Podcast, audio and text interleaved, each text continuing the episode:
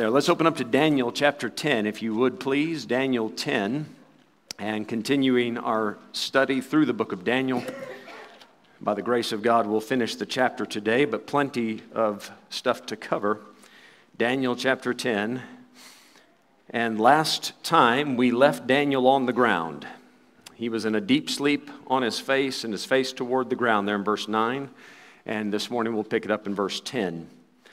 It says here, and behold, and hand, sorry, and hand touched me, which set me upon my knees and upon the palms of my hands. So he's, he's down on all four.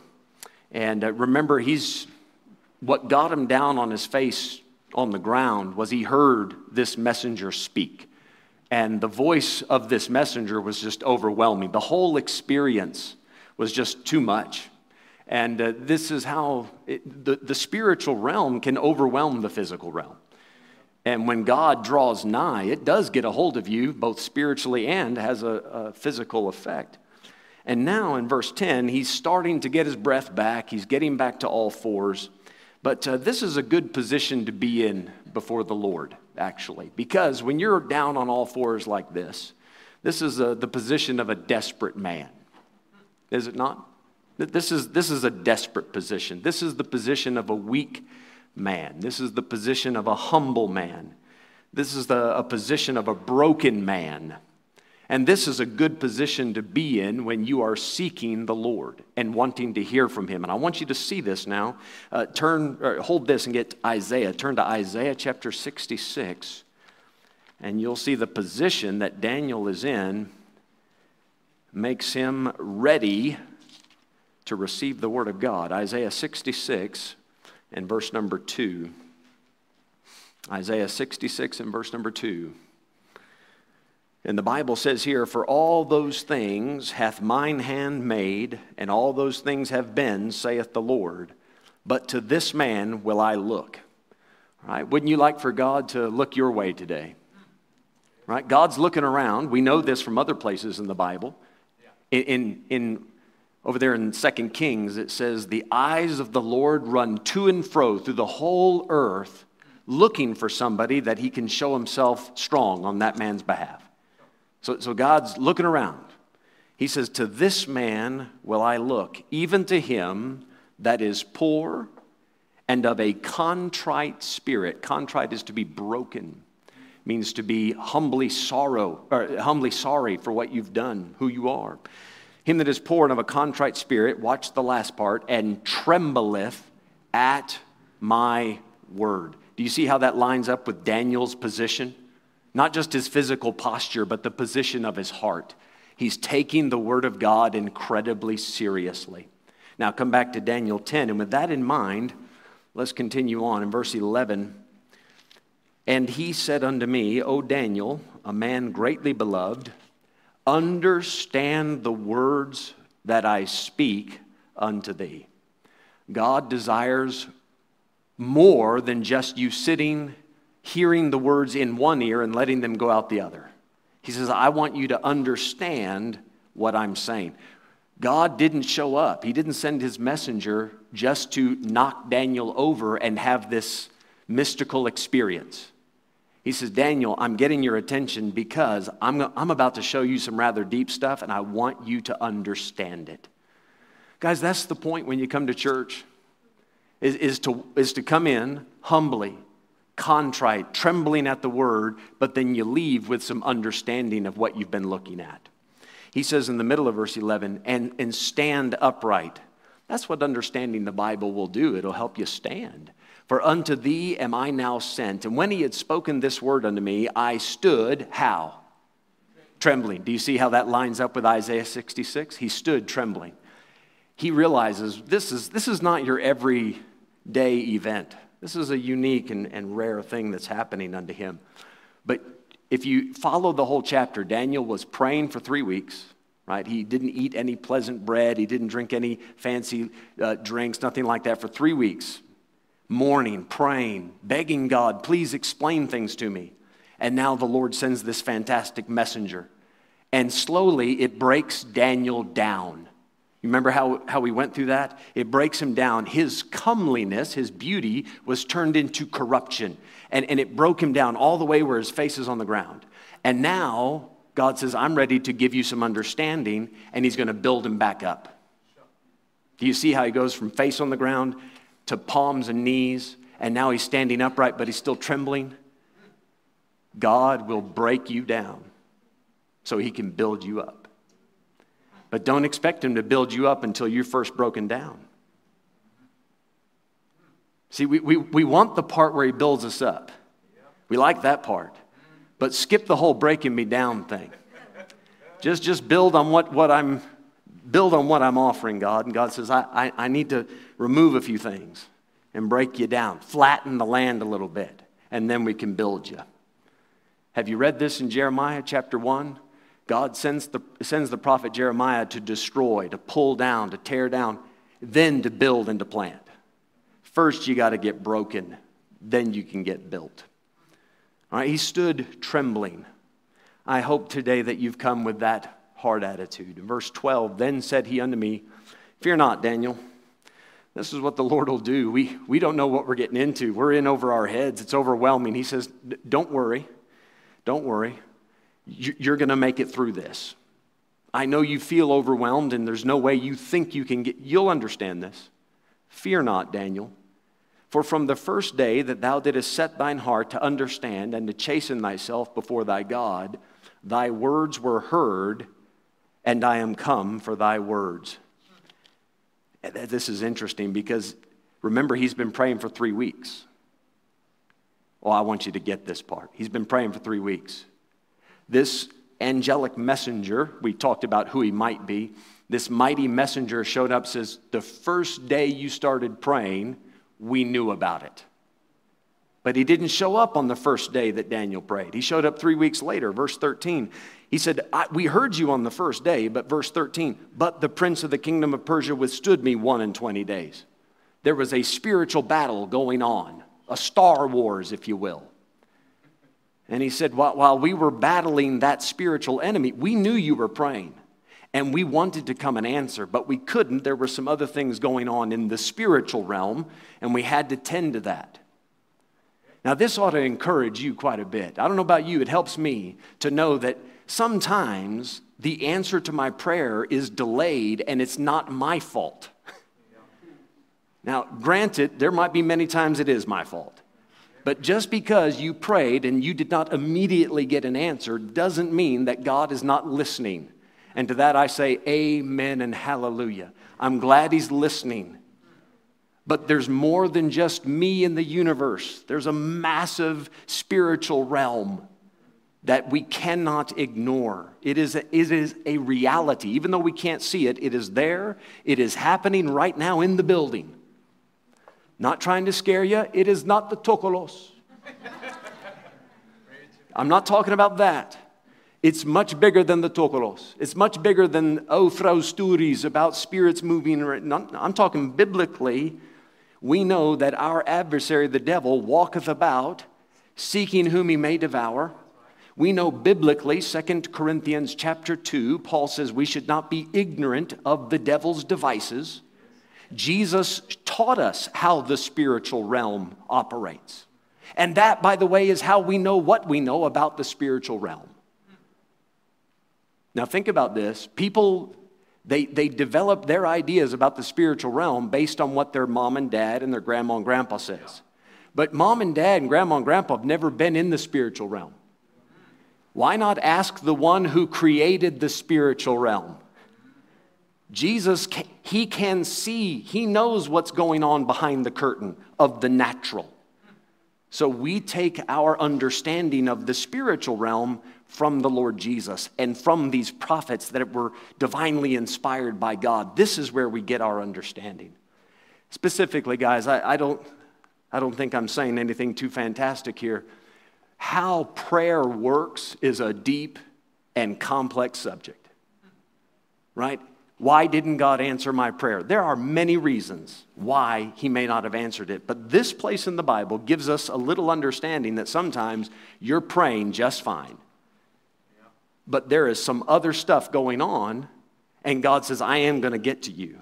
And I got this particular messenger ready to come and answer your prayer. Just hold on. Just keep praying. Keep knocking. I'm going to answer. Now, in verse number 13, he says, But the prince of the kingdom of Persia withstood me one and twenty days. But, lo, Michael, one of the chief princes, came to help me, and I remained there with the kings of Persia. Now, as I've mentioned, our understanding of the spiritual realm is limited to what the Bible tells us. It would be useless and, and a waste of time for me to give you my opinions and guesses as to what's going on in the spiritual realm. But we do know here that in the spiritual realm, there are, can we say, hierarchies? There's an authority structure. There's, there are princes. In the New Testament, you read about it like this principalities and powers. Remember that? Ephesians chapter 6, we wrestle not against flesh and blood, but against principalities and powers and spiritual wickedness in high places, the rulers of the darkness of the world. So there are rulers, there are principalities, there are various levels to these things, and even with the angels, there are various levels of authority. Hold your place here, get Jude. Come to Jude chapter 1.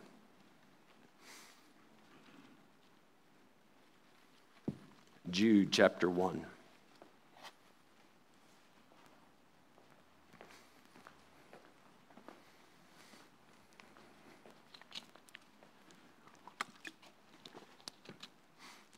Jude 1 and verse number 9.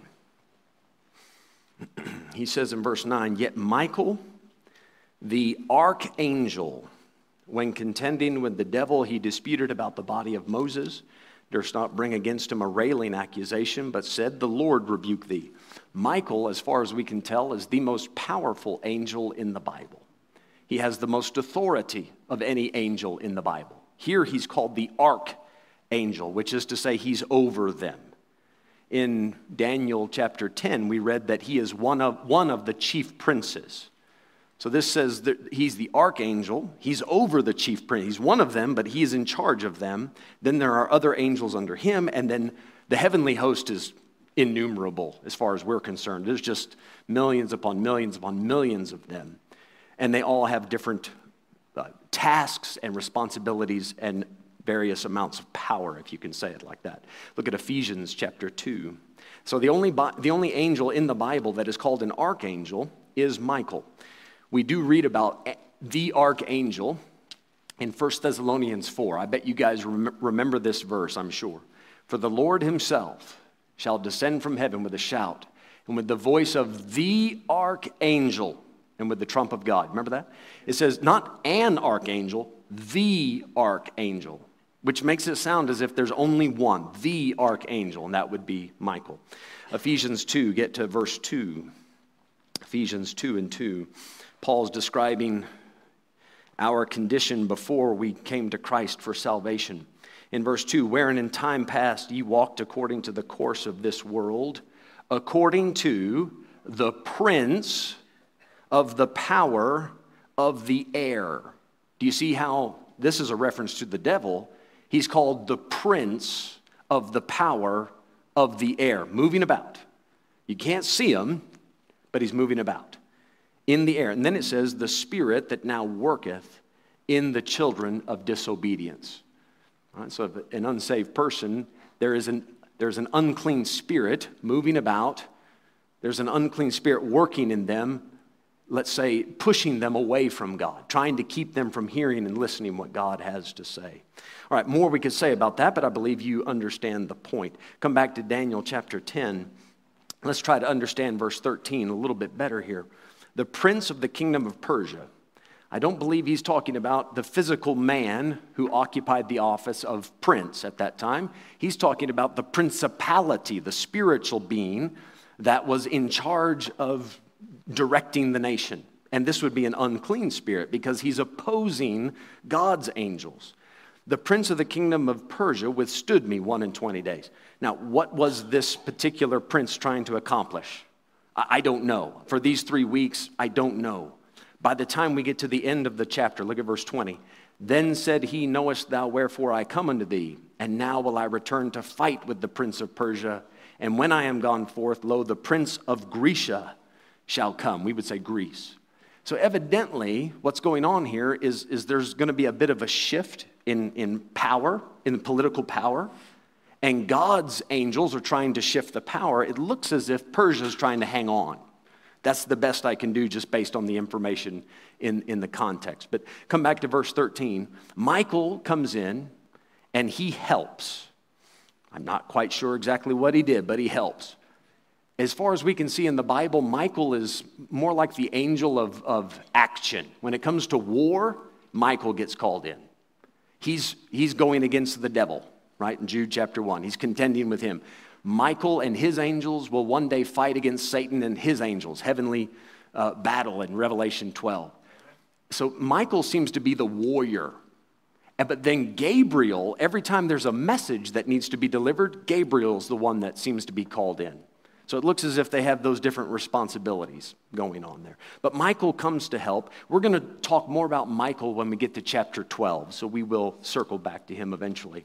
Michael came to help him, and it looks as if this battle was taken care of rather quickly, but then for the total of 21 days, at the end of verse 13, this messenger angel, I would say perhaps Gabriel, he remained there with the kings of Persia.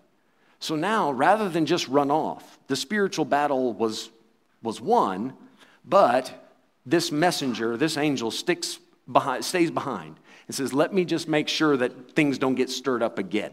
And he had to wait those three weeks until he could come and help Daniel, just to make sure that the kingdom of Persia was doing what God had willed. Now, verse 14, he says, Now I am come to make thee understand what shall befall thy people in the latter days, for yet the vision is for many days. All right, so if you remember, and forgive me, I, I, I, don't think I did a great job of explaining it the last time we talked about this. In, in verse 1 of this chapter, in the third year of Cyrus, king of Persia, a thing was revealed unto Daniel. This is a separate vision that has come to him in the third year of Cyrus. And now he's troubled by the vision. What he has seen is chapters 11 and 12. In chapters 11 and 12, you have what many historians call the hammer and the anvil. The hammer is Syria, the, the king of Syria, and the anvil is Egypt. Now, if you know your geography, Syria's in the north, Egypt's in the south, and the nation of Israel is right in between them. So for the next 250 years, hammer, anvil, hammer, anvil, hammer, anvil. Israel's getting hammered. That sounds bad, but they're getting hammered, over, pounded over and over again. And Daniel is seeing this in the vision, and he, he's troubled by it. God, how long is this going to go on? When will this ever stop? Those are the things going through his mind. That's why he's troubled and the angel is now going to show him what's going on. Now, I want to give you a very practical point in all of this. Verse 14 Now I am come to make thee understand. Guys, think about this. There's a spiritual war going on up in the heavens. Yes? Okay, so there are angels that stand on behalf of certain nations. By the way, there are angels that stand on behalf of churches.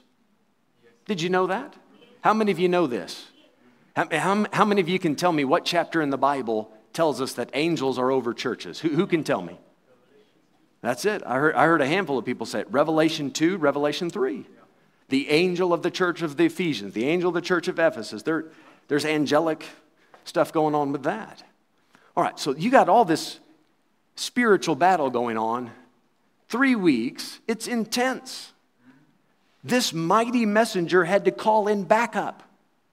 He had to send Michael a text message, please come help, quick. Here comes Michael. It was a big deal. Now, here's the practical point. In the midst of this, God says, All right, hit the pause button on the war, go talk to Daniel. Think about that. How special is Daniel? Here he's been praying for three weeks, and God has had, Daniel on hold for three weeks. And he says, All right, put the spiritual battle on hold and go explain this part of the Bible to Daniel. My goodness, to think that God would be mindful of our prayers and step in while everything else around us is going pear shaped, and while the spiritual world is just chaotic, he comes in and says, Don't be afraid. You're, you're going to be all right. Here, here's how it works. Man, that's something special. In verse 15, and when he had spoken such words unto me, I set my face toward the ground and I became dumb. That is to say, he couldn't, he was so overwhelmed, he didn't know what to say. Now, if you think about that, if God did this for you, you'd probably be in the same position. I think I would. God says, Yeah, I, I stopped a heavenly battle just so that I'd come talk to you.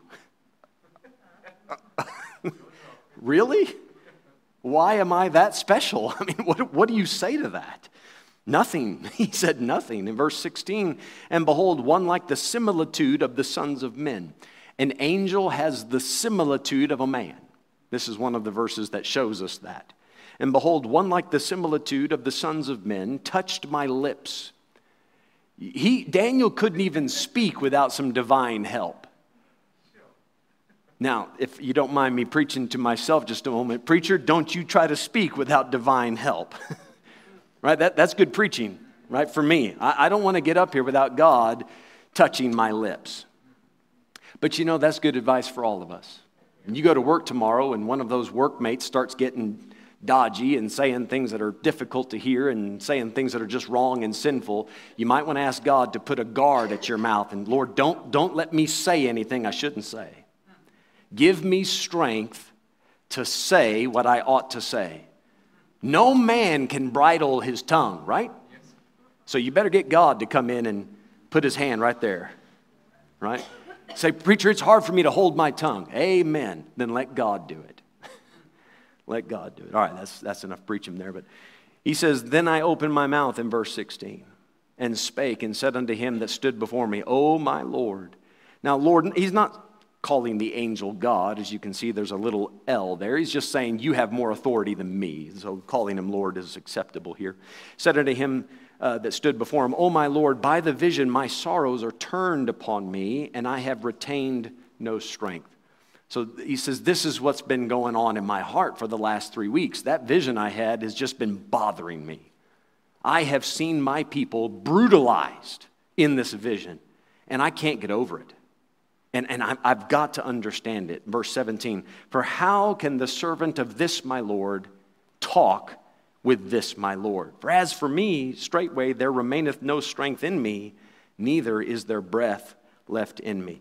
He said, I am so overwhelmed by everything. What I've seen, you're here, what you're telling me. I don't have the capacity, I don't have the, the wherewithal, the strength to stand here and you explain it to me. Have you ever felt like this on a Sunday morning? You've had a really, really rough week. And I might be speaking to some of you that are, you've experienced it this week. You've had a really rough week, and you wake up Sunday morning, and there's a part of you that wants to come to church, that wants to listen, that wants to be fed, that wants to change. There's a, that, if you're saved, that part of you is always there. But then there's another part of you that says, as much as I want that, I am so worn out. I am just so exhausted and tired. God, I have nothing left in my tank. The spirit truly is willing, but the flesh is weak. That's what Daniel's saying. I'd love to understand this, but, but oh, I am so worn out. For three weeks of fasting slash praying, however that went, God, I'm, I'm so troubled. I'm just overwhelmed emotionally, physically, spiritually. Oh, God, how can I do this? And just to sit through the church service becomes more than you can handle. And some people don't even make it to church. And it's not because they're wicked or backslidden, it's because they're tired. And here's what you do about that. Before you come to church, maybe even on hands and knees if you have to, but you get before God and you say, God, I know I need to hear from your word and I know I need to understand it. And the more I understand it, the stronger I'll get. I said, the more you understand it, the stronger you will get. To, to stay away from it because you're weak will only make you weaker. If you have to crawl hands and knees, do it because that's where you're going to find your strength. You're going to stand on His Word, by His Word, and then go out and apply it through the Word. God, this is how you want me to do these things. I, I, know, I know that's a challenge. And you can admit it to God. It's okay. Daniel did. I want to hear it, but God, I'm just weak. Verse 18 Then there came again, oh, look at that. There came again and touched me one like the appearance of a man. You see how the angels appear? Uh, they had the appearance of a man. And he what? What did he do? Strengthen me. Didn't he just help him? Didn't one of the other angels just touch his lips so that he could speak? He was so weak he couldn't speak. Have you ever been so overwhelmed when you get down to pray you don't even know what to say? Have you ever been there? You just get down before God, you're so broken, you just you just lay there weeping. Say, God, I hope, I hope my I hope you can translate what my tears are trying to say. And and he can. God speaks tears. God speaks weeping. He gets it. And then he strengthens you and some words come out. And he said, God, I'm just so weak. And then he gives you a little more strength and a little more strength until there you are standing. Okay, God, tell me what I need to hear, ears to hear. He touched me. And perhaps this morning that's what you need. You need just a touch from God to get through the rest of the lesson.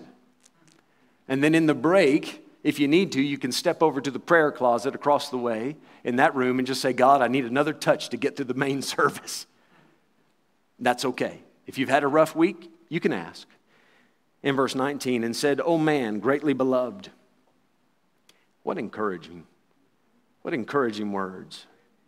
Here's, here's Daniel admitting how weak and overwhelmed he is, but he's still a man greatly beloved. Fear not. Second time in the passage, the angels told him this Peace be unto thee.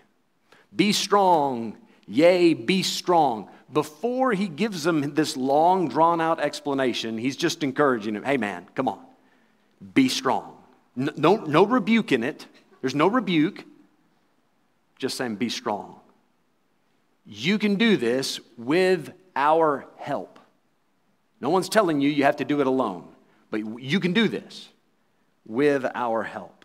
And when he had spoken unto me, verse 19, I was strengthened and said, Let my Lord speak, for thou hast strengthened me. So he went from standing there, and then the angel steps in. His comeliness is turned into corruption. His knees get weak, and he's starting to go to the ground. The angel speaks, wham! Now he's on his face. He's, oh, that was too much. Whew. That'll, that, that'll just leave, that'll leave a mark. Bam! And then he starts to come to, and he gets up back on all fours, and then the angel touches him and he stands up and he's trembling and he can't get words out. And then the angel touches him. Now he's speaking. So I'm, I'm just so weak. And he strengthens him again. He's okay. Whew, all right. Second wind. Here we go. All right. Go ahead and speak. I'm with you now. That's a good way to get ready for church. Do you see the practical nature of that? That's a good way to get ready for church. Verse 20. Then said he, uh, then said he, knowest Thou, wherefore I come unto thee? Well, yes, I believe he does. He was just told. I, have come to show you what that vision's all about. And now will I return to fight with the prince of Persia. So, Daniel, I'm about to explain to you the next 180 years of history, future, prophetical stuff. I'm about to explain that to you.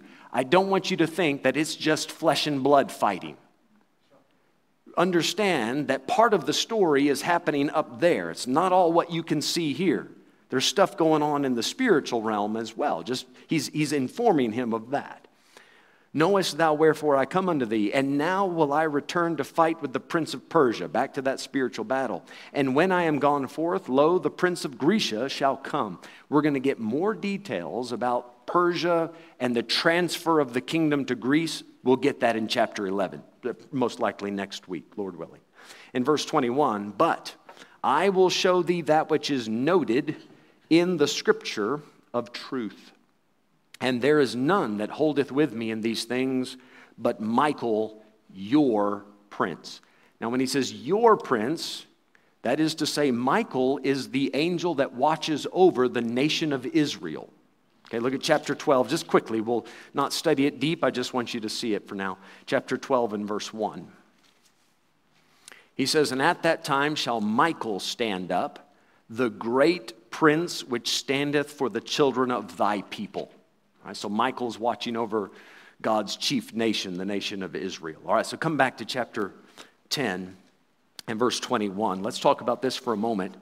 The angel says, I've, I've got to go back and fight this spiritual battle, but before I go, I'm going to show you that which is noted in the scripture of truth. There are certain things that have to unfold in history, and this speaks to God's foreknowledge. Please understand, God knows what's going to happen. So God is able to write down the history of the world from before the world began. But please make this distinction. Just because God knows what's going to happen does not mean God made that happen. God was simply a witness of all history before history happened. How can that be? God, God told us how this could be.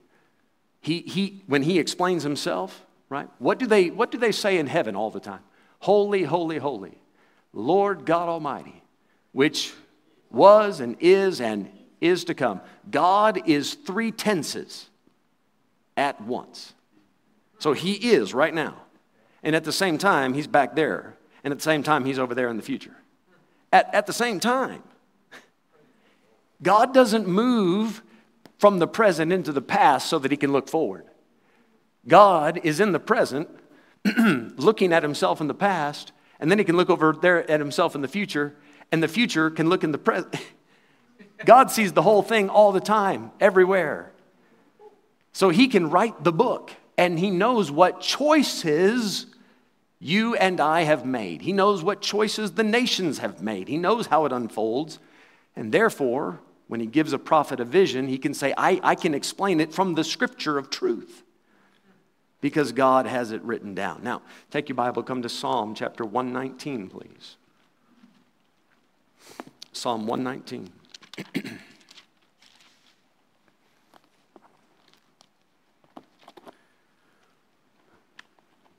I'm going to pose this question and I'll let it linger. Does God have a Bible in heaven? Does God have a Bible in heaven? Well, let's see what the Bible says about that. Psalm 119, verse 89. Psalm 119, verse 89. We, we read here, forever. Psalm 119, verse 89. Forever, O Lord, thy word is settled in heaven. Now, it took mankind approximately 2,000 years to get all the words that we have in the Bible put down on paper. Right? And then after the last full stop was put on the book of Revelation in about 95 AD, it took about another 250, maybe 300 years for somebody to collect all the documents of the Bible and put all 66 books into one book to make it one collection of, of manuscripts and papers. But the Lord's word forever settled in heaven. So, to answer the question, does God have a Bible in heaven? I think so. Sorry, I don't have a great answer. I think so because God, through his foreknowledge, would know what's going to be written. So, yes, he would have that book handy and his word forever settled in heaven. But here's, I want to take that thought one step further. The words of God, let, let me rather rephrase that God has more than one book. Now, now don't, don't worry. I'm not, please, please don't think that I'm saying the Bible and the Quran and the Bhagavad Gita. I'm not saying that, okay? I'm not saying that. God has one book that He's given to mankind. That, that's, that's the Bible. But look at Malachi chapter 3. I'll show you now that God does have more than one book.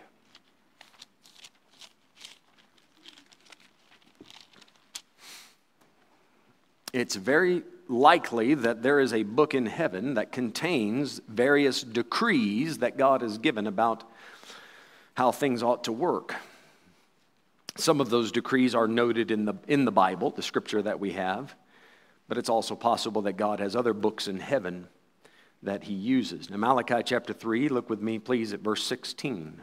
Malachi 3, verse 16. He says here, then they, then they that feared the Lord, everybody got that? Malachi 3 16. Just get Matthew and come one page back and you'll be on it. Malachi 3, verse 16. Then they that feared the Lord spake often one to another. Amen. That's good advice. And the Lord hearkened. Think about that for a moment. Next time you sit down to chat with a buddy, God's listening to that. What did Jesus say? Every idle word that men shall speak, they shall give an account thereof in the day of judgment. God's listening to every conversation, every idle word, the words you say while you're just sitting around doing nothing important.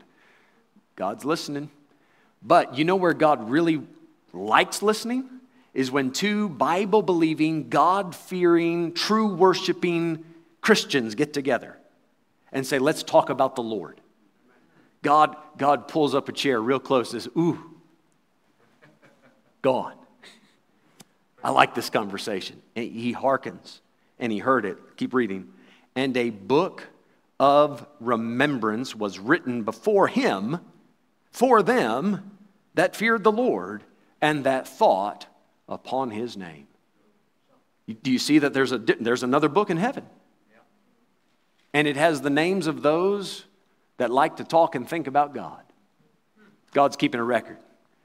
That one thinks I'm special. God writes that down. Now take your Bible, come to Revelation chapter 12. Uh, chapter 20, forgive me, verse 12. Revelation chapter 20. We'll end up here. So the angel has come and said, Daniel, I'm going to show you what is noted in the scripture of truth. He could very well be referring to what we call the Bible. God would have access to that. But perhaps there are some other books in heaven that he's referring to, and that's, that would also be scripture because it's something God had, had uh, written down. Revelation 20, verse 12. Now, in this verse, we're reading about something called the, the Great White Throne Judgment. You can see this. Let's just begin reading in verse 11. You'll see it here. And I saw a great white throne, and him that sat on it, from whose face the earth and the heaven fled away and there was found no place for them. Friend, one day, if you've never been saved, please hear me now. If you're here this morning and you've never received the Lord Jesus Christ as your Savior, I want you to pay close attention to this. If you've heard nothing else I've said yet, listen to this because this is your future. And I want you to know about it so that you can make an informed decision. I want you to know what's waiting for you. And now, now is the time, if you want to change anything so that you don't end up here, now's the time to do it. But I want you to see what's, what you're going to face. Verse 12, and I saw the dead. These are people that were never born again, lost people. And I saw the dead, small and great, stand before God, and the books were opened. Which books? Well, there, who knows how many? We got 66 right here, 66 of them. We know there's a book of remembrance that God wrote. So at least we know about those books. But he goes on to say, and another book was opened, which is the book of life and the dead were judged out of those things which were written in the books according to their works. If I could be so bold as to say it like this, I believe there's a lot of books up in heaven that God is supervising, right? He is overseeing the project of these books being written, but you are the one providing the words. There's a book up there with your name on it. It's the book of your life. There's the book of the life, the book of life of the Lamb. And if you're in Christ, you're in that book. But if you're not in Christ, there's a book up there with your name on it. And everything you do, everything you say, and here's the scary part everything you think in your head and in your heart, every intention Hebrews chapter 4, verse 12 says that the, the Word of God knows the intent of your heart. Every intention is written down and recorded. You're writing a book, you are writing your own autobiography. Everything is recorded. And one day, when you stand before God, the books will be opened. And at least one of those books is the book of your life. And God's going to go through the record. Say, well, preacher, I've done a few good things. Are those things in the book? I'm sure it is. But remember, the bad things are there too. And at the judgment, God is not putting all your good on one side and all your bad on the other and weighing them out. That's not how the judgment works. When you go to court, we're trying to decide are you innocent or guilty? And when you look through the record, if there are instances of you breaking God's laws, the verdict can only be one thing you are guilty.